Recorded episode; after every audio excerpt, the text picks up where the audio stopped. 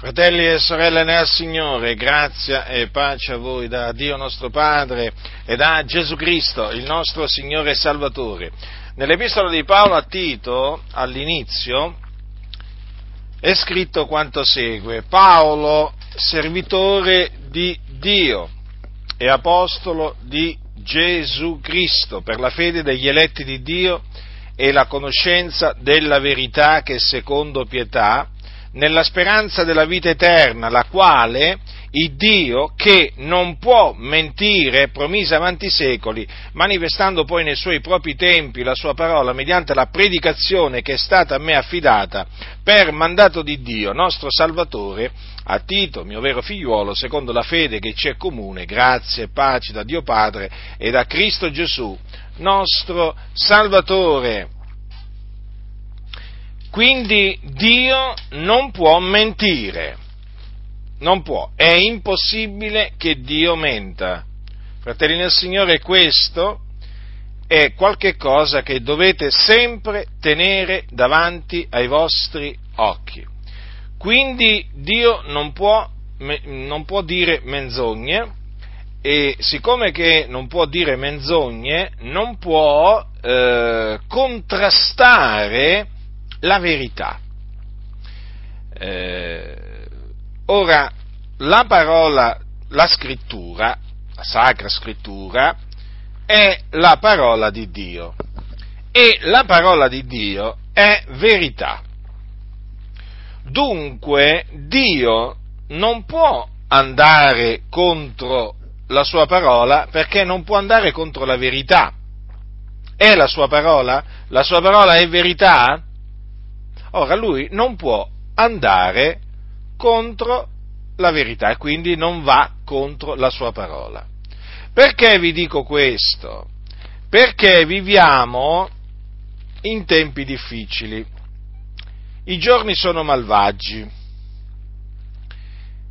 e eh, in mezzo alla Chiesa si sono infiltrati degli uomini che attribuiscono a Dio delle cose che Dio non ha detto, o meglio, attribuiscono a Dio delle cose che vanno contro la sua parola.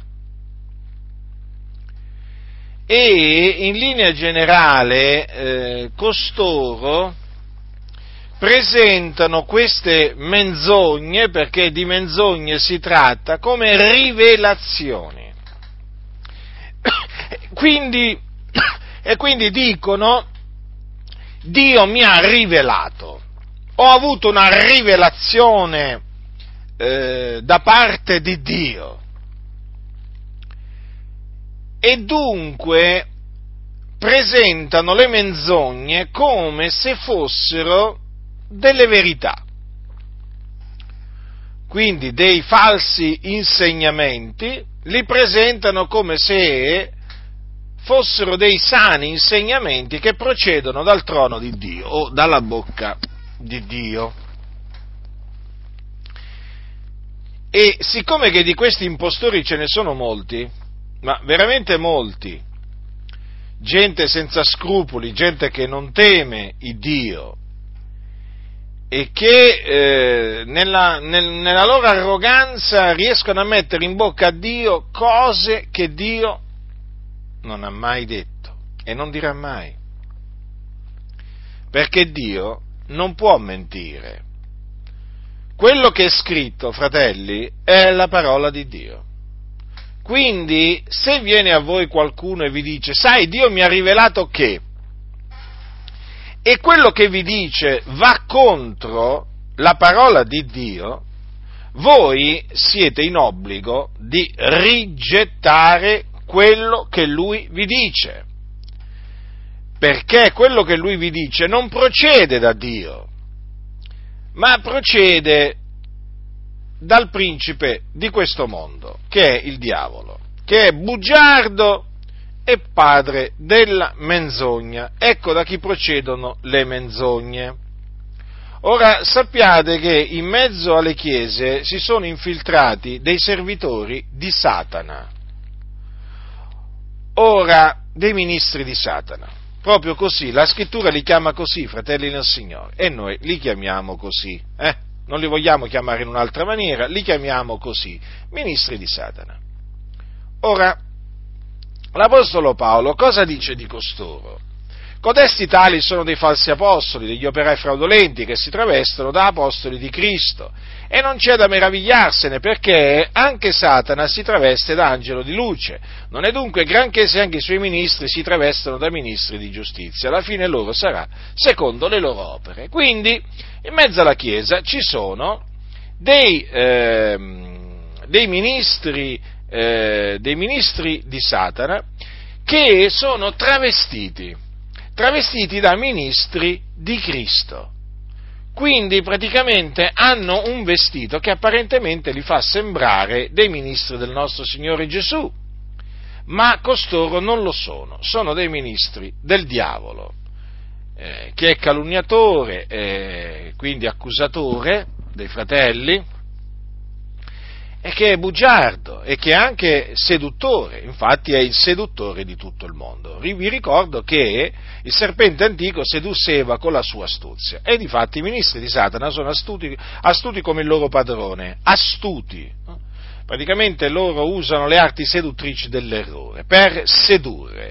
È una delle maniere in cui eh, riescono a sedurre, quindi a portare avanti queste, eh, queste loro macchinazioni contro la Chiesa è quella appunto di dire Dio mi ha detto, Dio mi ha rivelato, ho una rivelazione.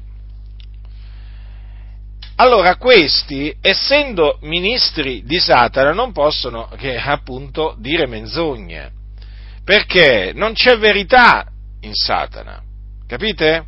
Io vi ricordo che Gesù, quando eh, riprese eh, i giudei che lo volevano uccidere, gli disse queste parole, voi siete progeni del diavolo che è vostro padre, volete fare i desideri del padre vostro. Egli è stato omicida fin dal principio e non si è attenuto alla verità, perché non c'è verità in lui. Ora, notate che cosa ha detto Gesù? Che il, mm, il diavolo non si è... Eh, non si è attenuto alla verità perché non c'è verità in lui. Ora, i ministri di Satana non si attengono alla verità, No. Loro amano e praticano la menzogna.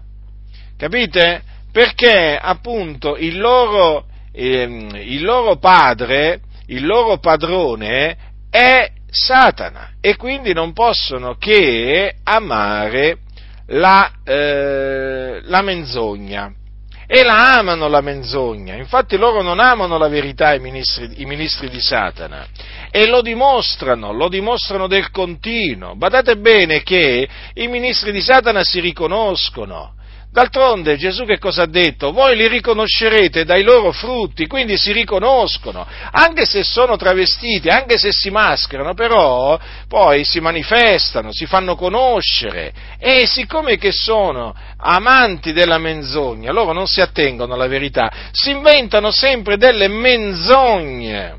Capite? Quindi delle cose che contrastano la verità. Quindi vi trovate davanti degli uomini che vi dicono Dio mi ha rivelato, ho, la, ho, la, ho una rivelazione, e praticamente sono cose, quelle che poi vi dicono, che vanno contro la parola. Quindi sono cose che non possono procedere da Dio, perché Dio non può andare contro la sua parola, e Dio non può mentire, Dio non può rinnegare se stesso. Quello che ha detto lo farà, quello che ha detto sussiste. Capite? Allora bisogna sempre partire da questo presupposto, che quindi la scrittura è la parola di Dio ed essendo la parola di Dio, Dio non può andare contro la sua parola, eh? perché la sua parola è verità e Dio non può mentire. Allora chi sono coloro che mentono? Sono appunto i, i ministri del diavolo, che voi sapete usano la scrittura, anche loro dicono sta scritto per avvalorare e giustificare eh, i loro falsi insegnamenti. D'altronde che fece eh, Satana, il tentatore, quando si accostò a Gesù nel deserto? Vi ricordate? Gli disse sta scritto. Eh? Ve lo ricordate che gli disse sta scritto? Però Gesù gli disse è altresì scritto.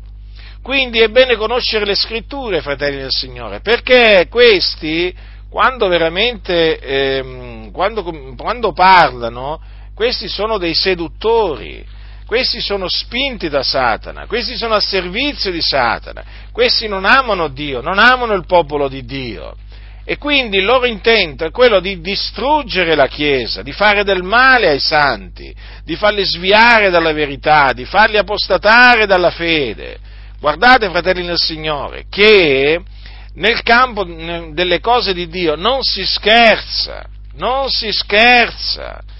Perché guardate che il diavolo non scherza in questo senso, fa sul serio, uso questa espressione per farvi capire, fa sul serio quando veramente ehm, si, diciamo, eh, architetta qualcosa, macchina qualcosa contro la Chiesa, lo fa perché lui odia la Chiesa, la odia. Eh, se potesse, il diavolo la distruggerebbe la Chiesa, la farebbe sparire dalla faccia della terra cancellerebbe il nome di Gesù da sotto il cielo. E il diavolo è il diavolo. Allora i ministri del diavolo dovete tenere presente che odiano Dio. Perché? Perché sono, questi qua sono a servizio di Satana. E odiando Dio odiano Gesù Cristo. E odiando Gesù Cristo odiano gli apostoli. Insomma, poi alla fine chiaramente dovete capire che costoro, odiando, odiando Dio, eh, chiaramente poi odiano pure, odiano pure, il popolo di Dio e eh, la parola di Dio. Quindi vi voglio fare alcuni pochi esempi per mostrarvi come eh, il Dio non può andare contro, contro la, sua, la, sua, parola. Ora, eh, citerò veramente pochi esempi, alcuni casi in cui appunto eh, degli impostori hanno eh, presentato delle rivelazioni o comunque hanno fatto presente che Dio gli ha rivelato qualcosa contro la parola. Ma guardate che di questi esempi, eh, di questi esempi se ne possono fare a decine e a centinaia. Sappiatelo, io proprio ne menziono pochi, pochi, pochi, ma giusto per farvi capire il concetto. Poi, siccome che vi giudico delle persone intelligenti, voi eh, chiaramente comprenderete quello che io vi dirò. Ora c'è chi dice Dio mi ha rivelato che eh, un divorziato può risposarsi. Uh, quanto, quanto, è comune questa ri, cosiddetta rivelazione in mezzo alle chiese. Mm? Può essere mai vero questo? Eh, che Dio ha rivelato a qualcuno che i divorziati quindi persone coniugate che sì sono divorziate ma hanno il loro coniuge ancora in vita, è possibile che Dio abbia rivelato che un divorziato o una divorziata possa passare a seconde nozze mentre il coniuge è ancora in vita? No, fratelli nel Signore, non può, eh, non può essere che Dio abbia rivelato questo quindi dovete rigettare questa cosiddetta rivelazione. Perché non può essere? Perché Gesù Cristo, il figlio di Dio, che ha parlato da parte di Dio, in quanto le cose che lui ha detto le ha dette perché Dio gli ha comandato di dirle, le parole di Gesù sono le parole di Dio, perché Gesù Cristo ha detto che chiunque manda via la moglie e ne sposa un'altra commette adulterio e chiunque sposa una donna mandata via dal marito commette adulterio. Quindi a prescindere, non importa quale sia il motivo per cui un uomo manda via la propria, la propria moglie no? e ne sposa un'altra, può anche averla mandata via perché la moglie l'ha tradito, quindi in questo caso la manderebbe via diciamo, eh, diciamo, lecitamente, perché si può mandare via la propria moglie nel caso, in caso di fornicazione. Ma badate bene, questo non autorizza il marito tradito, ecco, usiamo questa, uso questa espressione, a risposarsi, perché se si risposa commette adulterio, in quanto solo, il, solo la morte scioglie il vincolo matrimoniale. Gesù l'ha detto chiaramente, chiunque chiunque manda via la moglie e ne sposa un'altra commette adulterio. E voi sapete che gli adulteri non erediteranno il regno di Dio. Eh? Questo è bene che eh, diciamo, lo teniate sempre presente perché Dio giudicherà i fornicatori e anche gli adulteri e la parte che spetterà agli adulteri sarà nello stagno ardente di fuoco e di zolfo. Eh sì, fratelli nel Signore, assieme ai, ai fornicatori. Eh? Quindi noi come facciamo a capire che questa rivelazione non viene da Dio? Perché la confrontiamo con quello che sta scritto, perché noi ci fidiamo di quello che sta scritto, essendo la parola di Dio. Eh? Quello che sta scritto è la parola di Dio. Allora, siccome che è la parola di Dio, Dio non può dire, non può dire che un divorziato può passare a, eh, può, può risposarsi, come non può dire naturalmente che una donna mandata via dal marito può risposarsi. Perché? Perché dice, Gesù ha detto chiunque sposa una donna mandata via dal marito commette adulterio. Quindi se, ehm, se Gesù ha detto che ehm, chiunque ha detto, eh, badate bene, fratelli del Signore, che chiunque sposa una donna mandata via dal marito commette adulterio. Questo cosa significa?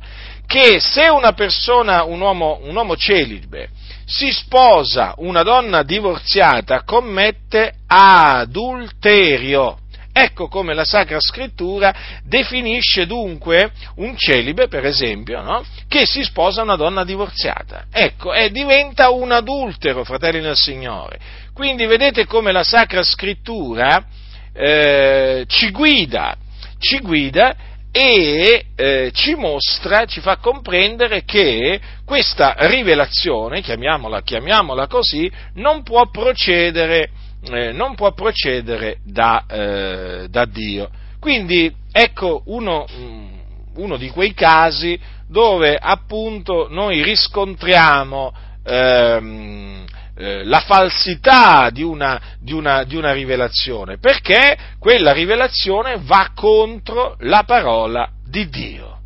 Quindi fidatevi della parola di Dio, non la, eh, non la togliete mai dai, dai vostri occhi eh, tenetela sempre davanti ai vostri occhi.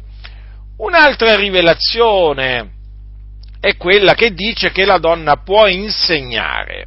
Sapete che viviamo in un periodo della storia in cui eh, il femminismo, eh, il femminismo è, è molto, molto, diffuso. Eh? Il movimento femminista eh, si è diffuso in Occidente particolarmente, ma comunque piano piano si sta diffondendo anche, anche diciamo, in paesi eh, nei quali una volta era impensabile che il femminismo si potesse diffondere. Comunque, dietro il femminismo naturalmente è superfluo che vi dica che ci sono sempre loro, i massoni. Eh?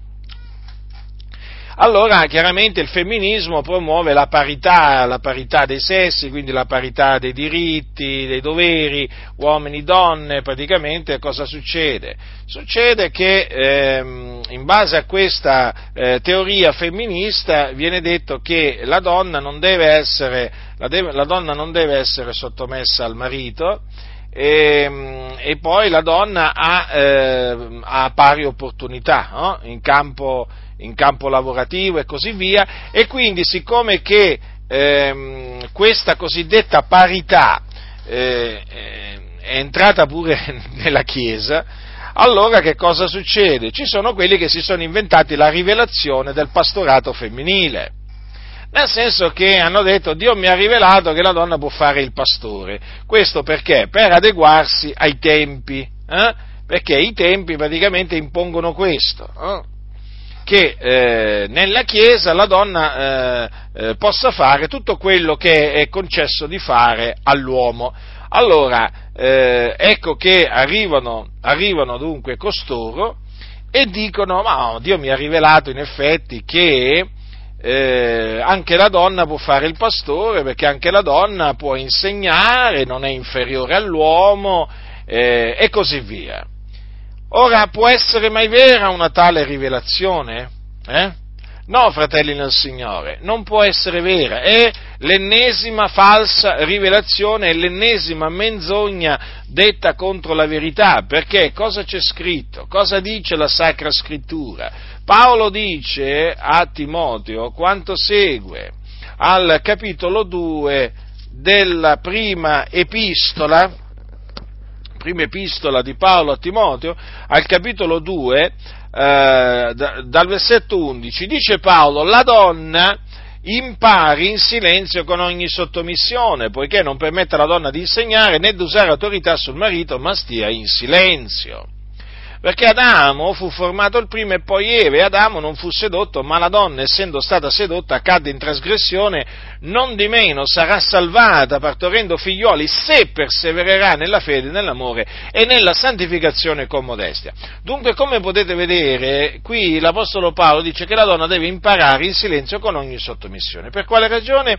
Perché dice non permette alla donna di insegnare. Quindi alla donna non è permesso di insegnare la dottrina di Dio, la sana, la sana dottrina mattina, eh, quando la Chiesa si raduna, alla donna non le è permesso di insegnare, può pregare, può profetizzare, se ha il, eh, il, dono, il dono, di profezia, eh, eh, però eh, non può insegnare, non può insegnare. Ed è per questo che non può ambire all'ufficio di vescovo. Eh?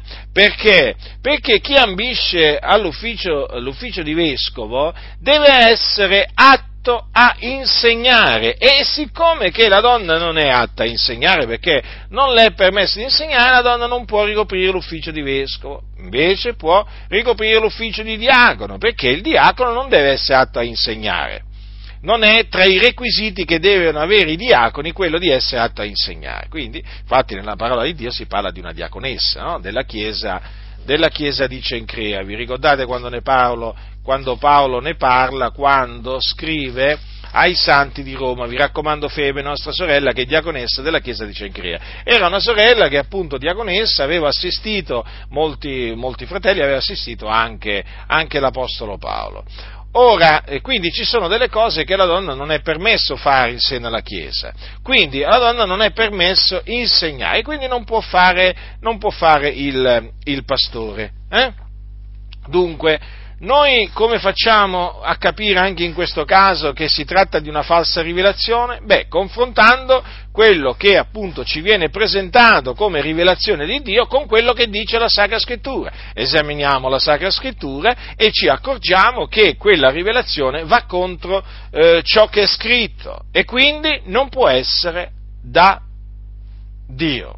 Ricordatevi che quando Gesù ha promesso lo Spirito Santo, disse tra le altre cose, egli vi guiderà in tutta la verità. Lo Spirito Santo non vi guiderà mai contro la verità, ma nella verità. Quindi lo Spirito Santo vi guiderà ad accettare la verità. Eh sì, fratelli nel Signore, lo Spirito Santo è lo Spirito della verità.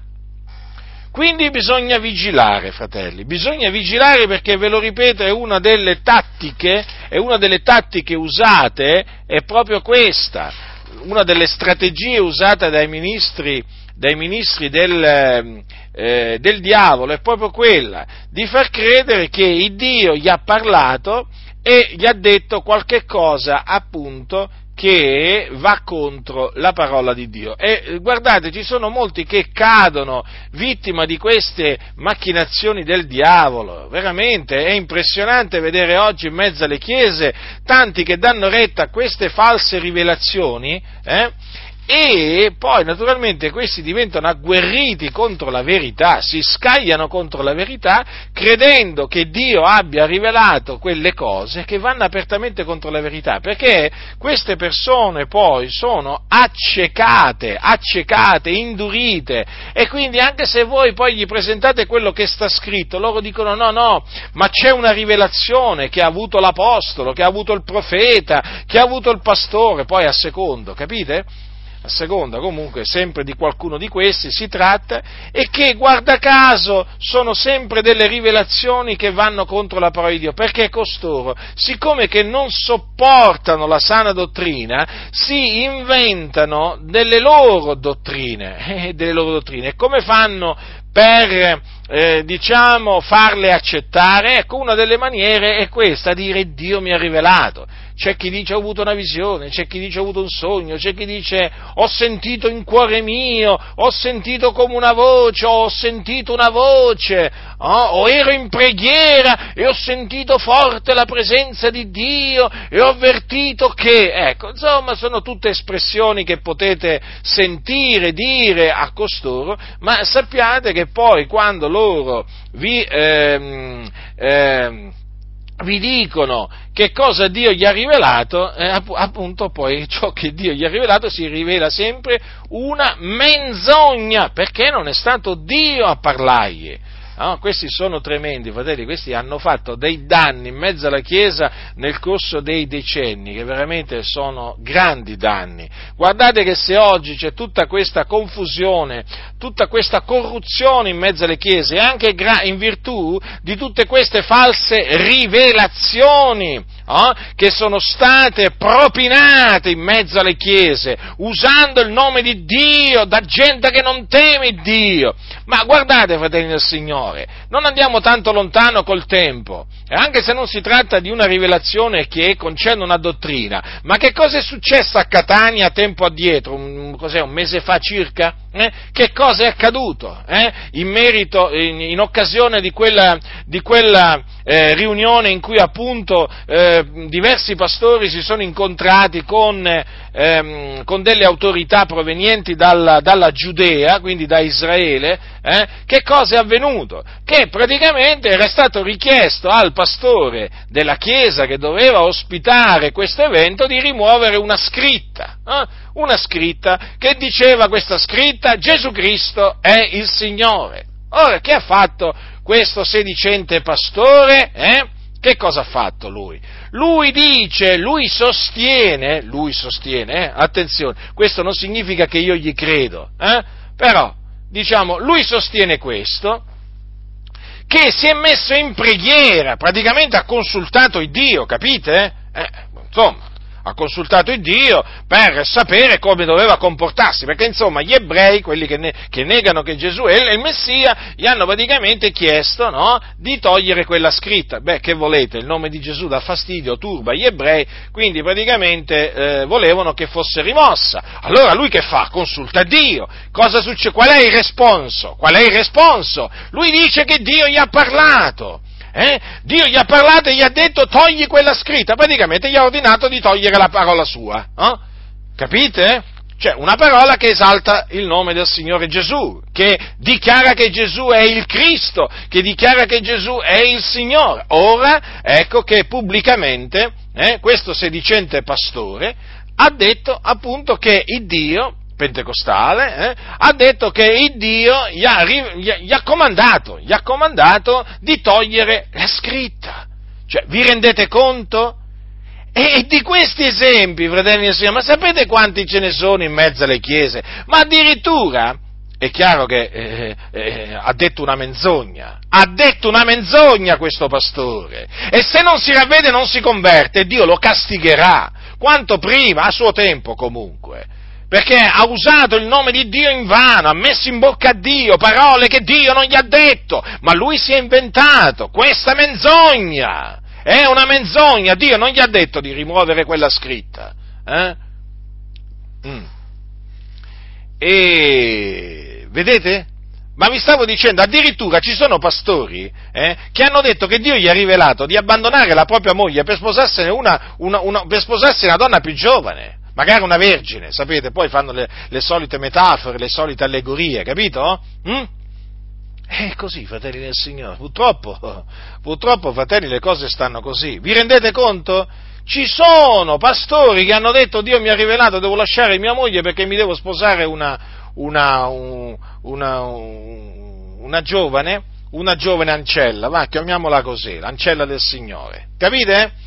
E questo lascia la moglie con i figli e si va a mettere con questa, con questa ragazza. Eh? Dopo naturalmente eh, la ragazza rimane incinta e chiaramente quella progenie eh, sarà una, prege, una, progenie benedetta. Perché benedetta? Secondo l'impostore di turno. Eh? Perché praticamente lui ha ubbidito al Signore e quindi dirà che Dio benedirà la, progenie, eh, la, la, la sua progenie, quando invece Dio maledirà lui e la sua vita eh, per questa scellerataggine che ha compiuto, usando il nome del Signore, perché quello che veramente è scandaloso, è riprovevole, è abominevole, è che costoro usano il nome di Dio eh, per, lo, per sostenere le loro immaginazioni, per, per, sostenere le loro menzogne, per, so, per, giustificare i loro compromessi, per, le loro inique opere. Fratelli nel Signore, qua ci troviamo davanti a un ambiente corrotto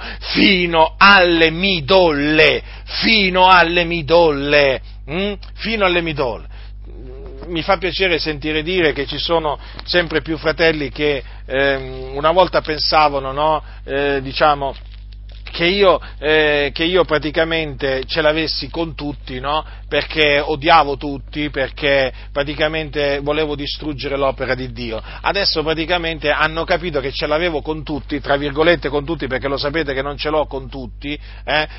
ce l'ho con tutti corrotti, eh?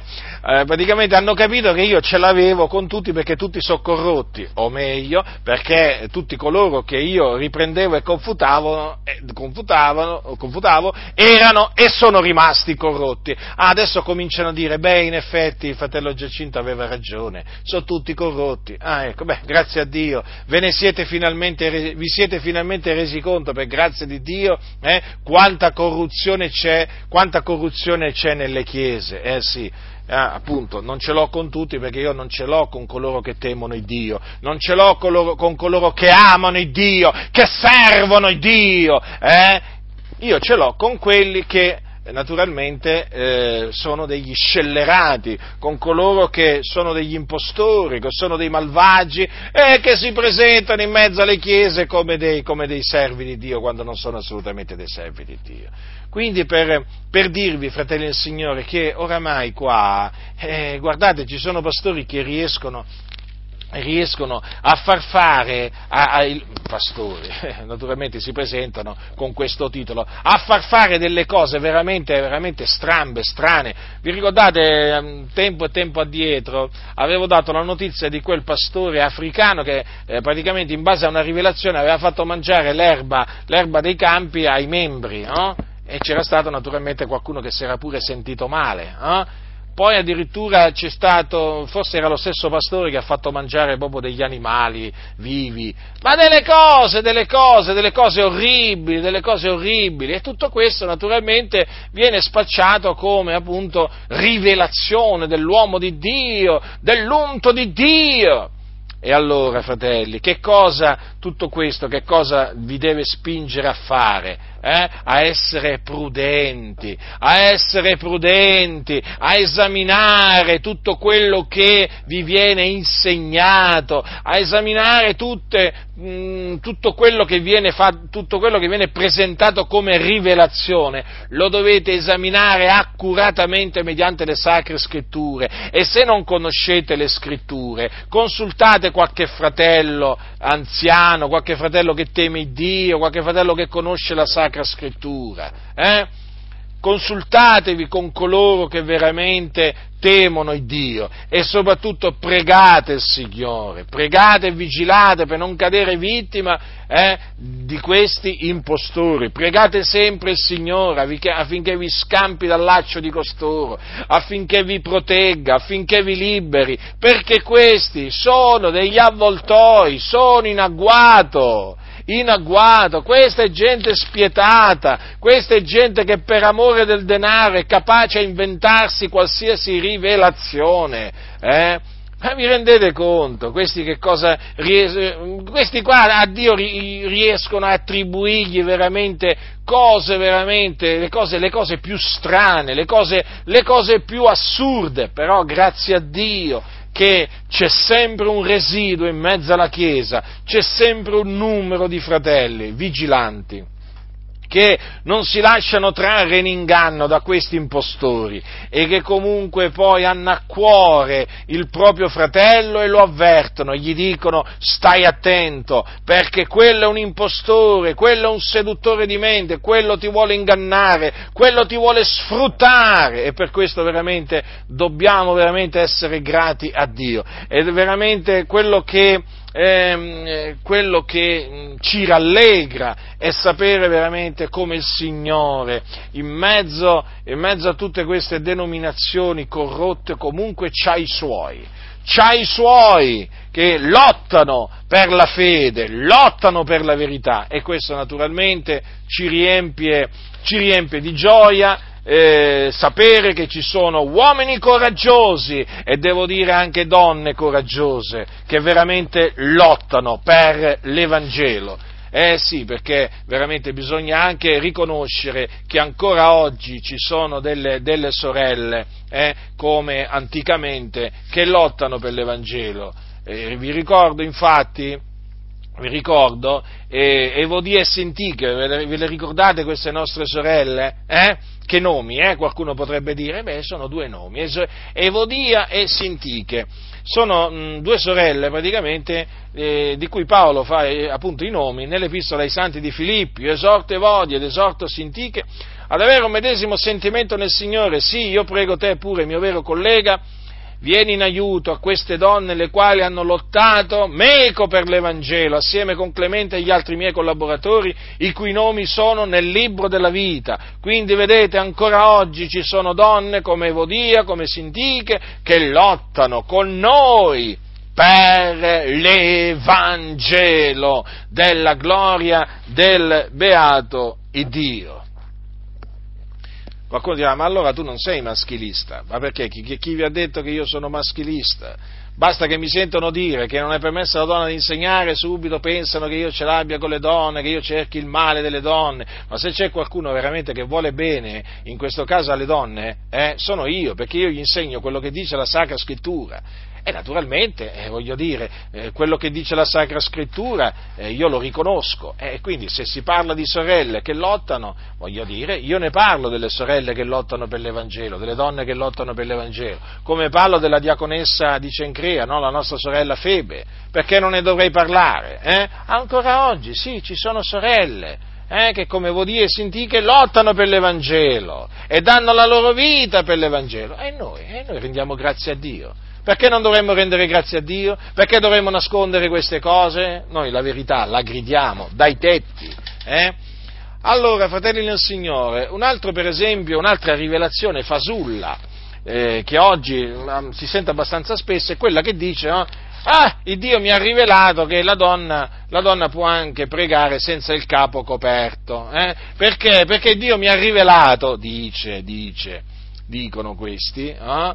Che ehm, la chioma gli è data a guisa di velo. Sapete che c'è scritto questo nella Sacra Scrittura? Allora ecco che loro si appoggiano appunto a questo passaggio quando dice se una donna porta la chioma c'è per lei un onore perché la chioma le è data a guisa di velo, quindi come un velo, ecco che si appoggiano a questa parola e dicono ecco la rivelazione, me l'ha rivelato il Signore, ero in preghiera sul monte, in camera, non importa dove, capito? Magari anche in spiaggia, là, in costume, eh? perché è anche probabile, perché questi ricevono anche, queste rivelazioni le ricevono talvolta anche sotto l'ombrellone, capito? Mentre là sono mezzi nudi a divertirsi, ricevono delle, delle delle rivelazioni particolari. Poi quando, quando arrivano nella cosiddetta casa di Dio, no, da dietro il pulpito dicono, il Dio mi ha rivelato. Allora che gli ha rivelato a questi? Praticamente gli ha rivelato che la donna può anche, può anche pregare o profetizzare col capo eh, col capo eh, scoperto, quindi senza, senza, essere velata,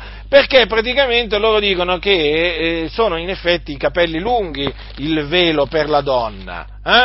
O altrimenti magari arrivano a dire che Dio gli ha rivelato che quella era un'usanza antica che appunto riguardava ehm, la, chiesa, la, chiesa, di Corinto. Ma può essere mai una cosa del genere, fratelli nel Signore? Cioè che Dio oggi eh, riveli che la donna può pregare o profetizzare con il capo scoperto? No, non può essere, fratelli del Signore, non può essere. Perché l'Apostolo Paolo dice che la donna deve, a motivo degli angeli, avere sul capo un segno dell'autorità da cui dipende. Certo, c'è un'autorità da cui la donna dipende, che è l'uomo, perché Paolo, sempre lui, dice che eh, il capo della donna è l'uomo. Ecco perché dunque la donna, motivo degli angeli, deve avere un segno sul capo dell'autorità da cui dipende. Questo quando prega o profetizza. Quindi a motivo degli angeli che deve velarsi il capo quando prega o profetizza, la donna.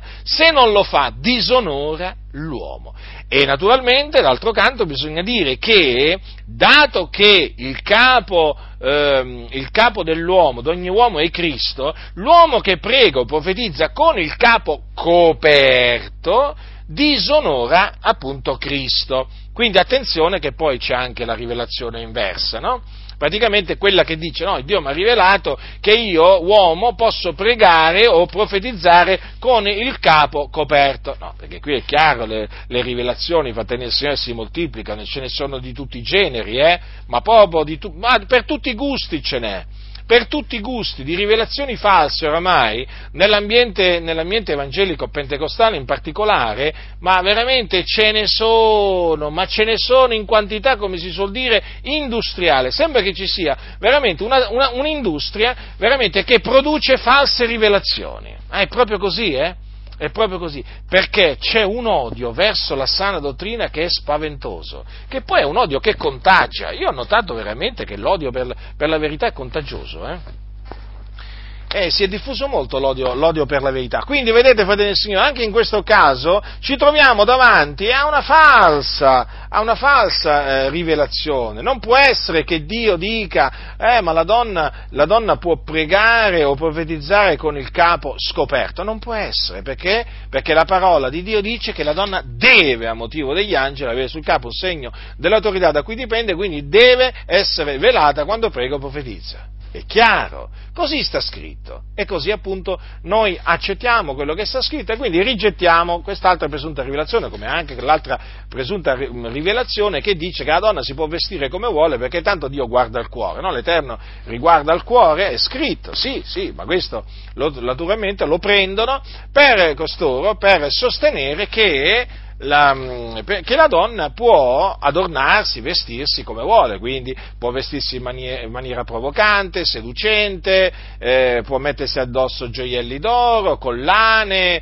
anelli, eh, bracciali, di tutto praticamente, perché tanto loro dicono ma questo è solo l'esteriore, eh, il Dio non guarda, eh, Dio non guarda queste cose, Dio guarda il cuore.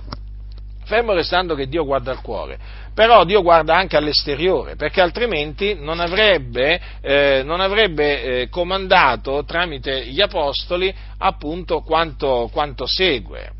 Paolo dice, io voglio dunque, similmente che le donne si adornino d'abito convenevole, con verecondia e modestia, non di trecce d'oro, o di perle o di vesti sontuose, ma d'opere buone, come si dice a donne che fanno professione di pietà.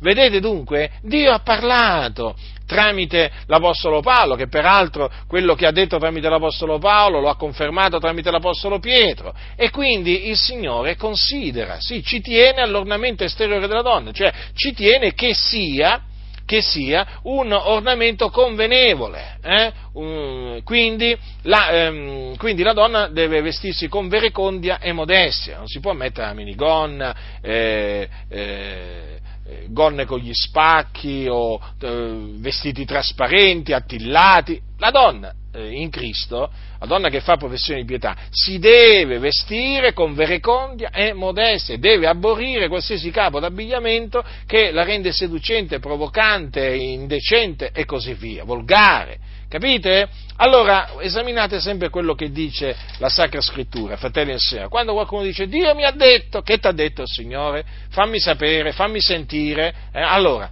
ascoltate attentamente, confrontate la Sacra Scrittura e se quello che lui dice, che Dio gli ha detto, va contro la Sacra Scrittura, rigettatelo immediatamente, immediatamente, eh? rigetto immediato. Non è che ci dovete pensare chissà quanto. Quando vedete che va contro quello che sta scritto, rigettatelo. Proprio quello ha parlato naturalmente.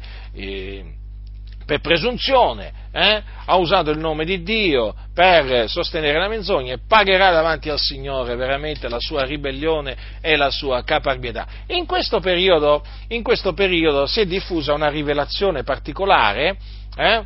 Eh, da parte di quelli che dicono che loro hanno la rivelazione della parola. Sapete, ci sono quelli che praticamente quando leggono la Sacra Scrittura, sapete cosa dicono? Preghiamo che adesso il Signore ce la riveli ci riveli la sua parola, perché questa è la lettera, noi abbiamo bisogno della rivelazione dello Spirito, noi vogliamo capire che cosa Dio ci vuole dire, capite? Perché praticamente loro leggono e non capiscono, no? O meglio, fanno finta di non capire.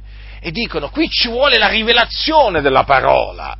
Non possiamo accontentarci semplicemente di quello che sta scritto, di quello che leggiamo, perché qui sicuramente Dio ci vuole comunicare qualche cosa di particolare. E allora loro naturalmente arrivano con la rivelazione della parola. E che dice sta rivelazione della parola? Che praticamente gli ebrei sono nostri fratelli. Chi sono gli ebrei? Gli ebrei appunto sono i discendenti di Abramo. E questa eh, cosiddetta rivelazione che cosa, che cosa, afferma? Che gli ebrei che negano che eh, Gesù è il Cristo sono nostri fratelli perché sono figli d'Abramo, anche loro. Quindi assieme formiamo, formiamo un unico popolo. E questa sarebbe eh, la rivelazione della parola eh, che costoro appunto stanno promuovendo allora, questa cosiddetta rivelazione è una menzogna che procede dal diavolo, perché la scrittura dice che coloro che negano che Gesù è il Cristo sono degli anticristi, quindi non sono dei nostri, non sono dei nostri fratelli e quindi non sono figli d'Abramo. Chi è il mendace? Dice Giovanni l'Apostolo, se non colui che nega che Gesù è il Cristo, esso è l'anticristo che nega il padre e il figliolo. Ora, è chiaro che gli ebrei che negano che Gesù è il Cristo o Messia sono degli anticristi e eh, negano il padre e il figlio, non hanno né il padre e nemmeno il figliolo. Qualcuno dirà, ma sono discendenti di Abramo? Sì, ma non per il fatto che sono discendenti di Abramo, sono figli di Abramo. Perché? Perché Abramo è padre di tutti coloro che seguono le, or- ehm, eh, le orme della sua fede. Ora, Purtroppo questa falsa rivelazione sta, facendo, sta mietendo vittime. Perché? Perché molti non conoscono la scrittura. Molti pensano che infatti gli, gli ebrei siano il popolo di Dio. Il popolo di Dio. Quindi eh, molti sostengono che gli ebrei sono salvati eh, proprio senza credere in Gesù Cristo, perché appunto essendo figli d'Abramo non è che devono diventare figli d'Abramo, lo sono, eh, lo sono già figli d'Abramo, ma non è così, fratelli nel Signore, nella maniera, nella maniera più assoluta, fratelli nel Signore, non è così. Innanzitutto tenete presente che Israele è chiamato il popolo che Dio ha preconosciuto eh? e che ehm, il popolo di Dio è formato da tutti coloro che credono che Gesù di Nazareth è il Cristo, siano essi ebrei che gentili, essi formano il popolo di Dio. Mm? Perché? Perché avendo eh, creduto nel Signore Gesù Cristo sono entrati a far parte della famiglia di Dio, sono diventati figliuoli di Dio, appunto mediante la fede in Gesù Cristo.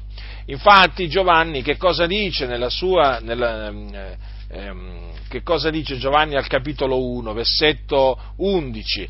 Dice a tutti quelli che l'hanno ricevuto, egli ha dato il diritto, il potere, l'autorità di diventare figliuoli di Dio, a quelli cioè che credono nel suo nome, i quali non sono nati eh, da sangue né da volontà di carne né da volontà d'uomo, ma sono nati da Dio. Vedete, fratelli del Signore? Allora, eh, i figliuoli di Dio sono solamente coloro che credono nel nome del figliuolo di Dio. Eh? Gesù Cristo. Ora, Gesù Cristo eh, quando noi diciamo Gesù Cristo, intendiamo dire Gesù il Cristo, perché sapete, ci sono tanti Gesù. Eh? Anche a quel tempo c'erano tanti Gesù. Ma quando noi diciamo Gesù Cristo intendiamo dire Gesù il Cristo, cioè il Messia, l'unto, l'unto che Dio ha mandato nel mondo per essere la propiziazione per i nostri peccati. Ora, gli ebrei che rifiutano di credere che Gesù è il Cristo non sono nati da Dio, perché dice la scrittura che chi crede che Gesù è il Cristo è nato da Dio. Quindi Infatti vedete la differenza. Allora, chi nega che Gesù è il, il, Cristo è un anticristo, invece chi crede che Gesù è il Cristo è nato da Dio. Notate la differenza. Quindi non si può eh, essere nati da Dio se si nega che Gesù è il Cristo. Allora, parliamo degli ebrei. Gli ebrei che eh, non credono che Gesù è il, eh, il Messia non sono nati da Dio. No, fratelli non sono nati da Dio. Allora, non essendo nati da Dio, non sono figli di Dio. Se non sono figli di Dio, non sono figli d'Abramo. Hm? Ma perché? Perché non hanno la fede. Abramo credette a Dio, ciò gli fu messo in conto di giustizia. Quindi eh, è la fede che gli fu messo in conto di giustizia e quindi fu giustificato. Ancora oggi è la stessa cosa. L'uomo viene giustificato per grazia mediante la fede. Eh? Infatti il giusto vivrà per fede. Ma per fede in chi? In Gesù Cristo. Quindi coloro che credono che Gesù è il Cristo sono giustificati giustificati come lo fu Abramo, sono benedetti come eh, fu benedetto eh, Abramo e, ehm, e, quindi fanno parte del popolo di Dio. Ma gli ebrei non ne fanno parte. Allora, in mezzo al popolo ebraico eh, ci sono praticamente eh, ci sono eh, quelli che hanno creduto e quelli che non credono. Allora, quelli che, quelli che hanno creduto sono dei eh, rami naturali dell'ulivo domestico che sono rimasti dentro l'ulivo. Gli increduli sono, sono, quegli ebrei increduli sono invece dei rami naturali che sono stati troncati proprio a motivo della loro incredulità. Quindi non fanno più parte dell'ulivo domestico, sono stati troncati, capite? Troncati, non ci sono, non ci sono in questo ulivo, perché in questo ulivo eh, rimangono o sussistono solamente coloro che hanno la fede, la fede nel figliuolo di Dio. Quindi tutti quegli ebrei che non credono che Gesù è il Cristo, sono proprio fuori dall'ulivo, capite? Sono dei rami naturali che sono stati troncati. Noi invece, vedete, noi gentili, eh, che non facevamo parte di questo, di questo ulivo domestico, che cosa è accaduto? Noi facevamo parte dell'ulivo per sua natura selvatico. Siamo stati contro natura innestati eh, eh, nell'ulivo domestico. Eh? E naturalmente, a motivo della fede, sussistiamo per la fede. Capite? Quindi, no, noi gentili di nascita, che abbiamo creduto che Gesù è il Cristo, assieme agli, a quegli ebrei di nascita, che sono un piccolo residuo, che hanno creduto che Gesù di Nazareth è il Cristo, formiamo il popolo di Dio, formiamo i figli, siamo figli d'Abramo, eh? figli d'Abramo. Eh, e quindi eh, facciamo parte del corpo di Cristo, siamo il corpo di Cristo. Quindi in mezzo agli ebrei c'è un residuo eletto secondo la grazia che appunto crede come noi che Gesù è il Cristo, però la maggior parte degli ebrei non ci crede che Gesù è il Cristo. Eh? Allora vedete fratelli del Signore, questa cosiddetta rivelazione della parola, eh, che fa credere che gli ebrei che non credono che Gesù è il Messia sono nostri fratelli, che sono figli d'Abramo, che sono figli di Dio, che si salvano senza credere che Gesù è il Cristo, è una falsa rivelazione, l'ennesima falsa rivelazione. Vedete, fratelli del Signore, come si fa subito a, ehm, a, capire se una rivelazione è vera o falsa? Basta, basta confrontarla con la Sacra Scrittura, basta esaminare la Sacra Scrittura e ci si accorge appunto che questa è un'altra falsa rivelazione. Naturalmente, per motivi interessati viene portata avanti questa falsa rivelazione perché chiaramente allea- per una chiesa allearsi con gli ebrei significa fare soldi.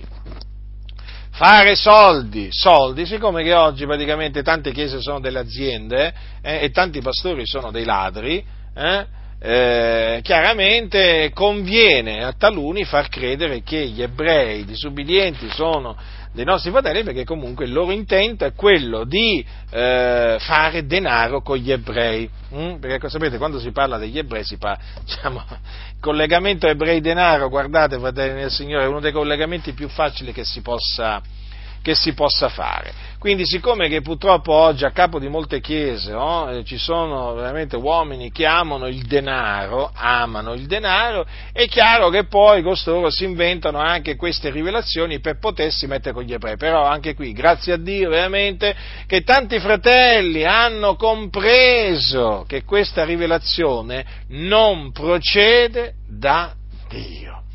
Quale gioia, fratelli nel Signore, sapere, constatare eh, che ci sono tanti fratelli che ancora oggi veramente amano, amano la verità e non sono disposti a vendere la verità. No, non sono disposti a vendere. Questo veramente ci riempie di gioia, anche di gratitudine verso il Signore, perché naturalmente è solo il Signore che può compiere, che può compiere ehm, tutto questo. Quindi state molto attenti, fratelli, perché mh, è, una, è, una, è, una, è, una, tecnica oramai sperimentata nel corso dei secoli da tanti, eh? Eh, tecnica di seduzione. Eh, quella di dire Dio mi ha rivelato, ho avuto una rivelazione. State molto attenti, fratelli, perché spesso dietro queste rivelazioni, spesso, eh, perché ci sono rivelazioni che hanno confermato naturalmente quello che sta scritto e che confermano quello che sta scritto. Eh? Ricordo ancora una testimonianza, mi viene in mente una testimonianza in Africa durante un risveglio, il Dio aveva visitato delle chiese e ehm, una sorella ebbe una visione in cui il Signore le mostrò che doveva togliersi di dosso i gioielli che aveva e buttarli via. Me lo ricordo ancora, una bella, una bella testimonianza, certo, perché chiaramente questa, questa è un, veramente un, questa visione chiaramente conferma quello che appunto è scritto no? e che vi ho prima citato dalla prima epistola di Paolo eh, a Timoteo no? sull'ornamento esteriore della donna e poi dicono no? che Dio guarda al cuore e non guarda all'esteriore. Questa è la conferma appunto che poi quando il Signore conferma la sua parola o con un sogno o con una visione o con una voce udibile, allora veramente il popolo di Dio si rallegra perché dice ecco, ecco una vera rivelazione in cui Dio ha confermato quello che sta scritto che è la, sua, è la sua parola. Quindi vi stavo dicendo, è chiaro, ci sono anche le rivelazioni che vengono da Dio, perché noi crediamo che ancora oggi Dio parla in sogni, in visione, con una voce, con una voce audibile, eh, fratelli del Signore, eh, tramite una profezia. Il Signore è vivente, Dio è grande. Però, chiaramente, Molte, molte, ci sono molte, molte rivelazioni fasulle eh, che appunto vengono, vengono, usate per motivi interessati, per, chiaramente introdurre nella Chiesa eh, pratiche antibibliche, eh, eh, mondanità, carnalità, ribellioni di ogni genere, quindi è necessario, fratelli, vigilare, pregare e investigare le scritture, conoscere le scritture, fratelli. Guardate, fratelli, quando la scrittura dice il mio popolo perisce per mancanza di conoscenza, dice la verità, sapete? Eh? Ci sono purtroppo tanti credenti che non, non, non, apprezzano la conoscenza della parola, eh, ma sapete, questo gli si ritorce contro, eh, perché poi questi, questi, qua cadono vittima eh, di tanti impostori che ci sono in mezzo alle chiese, che arrivano, Dio mi ha rivelato che, e tutti, amen, amen, quando invece quella non è una rivelazione che appunto procede da Dio. Ci dispiace vedere veramente tanti che vengono sedotti da costoro, però, fratelli e signori, crede, credetemi, più di questo che possiamo fare? Stiamo suonando la tromba, preghiamo il Signore, eh, più di questo, lottiamo, eh, noi lottiamo per, per, i fratelli, non è che ce ne stiamo con le mani in mano, il nostro desiderio è che veramente i fratelli crescano nella grazia, nella conoscenza del Signore Gesù Cristo, che temono Dio, che osservano i comandamenti di Dio, quindi noi lottiamo per il bene dei santi. E lotteremo fino alla fine con l'aiuto che viene da Dio per veramente mettere in guardia i santi dai ministri del diavolo che ci sono in mezzo in mezzo alle chiese e che seducono con la loro astuzia, no? seducono, seducono, i semplici. Quindi, fratelli, eh, lo ripeto, vigilate, eh, pregate, investigate le scritture, rimanete attaccati alla parola di Dio. I tempi sono veramente malvagi, fratelli, eh? ehm, e ci sono tanti malvagi in mezzo, in mezzo alle chiese che eh, promuovono la malvagità, procacciano la malvagità eh, e per naturalmente nel procacciare la malvagità eh, promuovono la menzogna dicendo il Dio mi ha rivelato, il Dio mi ha rivelato quando proprio il Dio non gli ha detto proprio niente, quello appunto eh, si è inventato quelle cose per motivi interessati e per promuovere i suoi interessi, per fare i suoi interessi o per eh, fare determinate cose che vanno contro la volontà di Dio. Quindi state saldi, fratelli del Signore, eh, state tranquilli, anche questo, state tranquilli, eh? state tranquilli, non temete gli uomini, temete Dio, eh? e eh, onorate, cercate sempre di onorare il Signore, di fare tutta la gloria di Dio e il Signore veramente vi assisterà, vi proteggerà e vi onorerà e vi guarderà. Mm? e vi continuerà a guidare il Signore no? per sentieri di giustizia. La grazia del Signore nostro Gesù Cristo sia con tutti coloro che lo amano con purità incorrotta.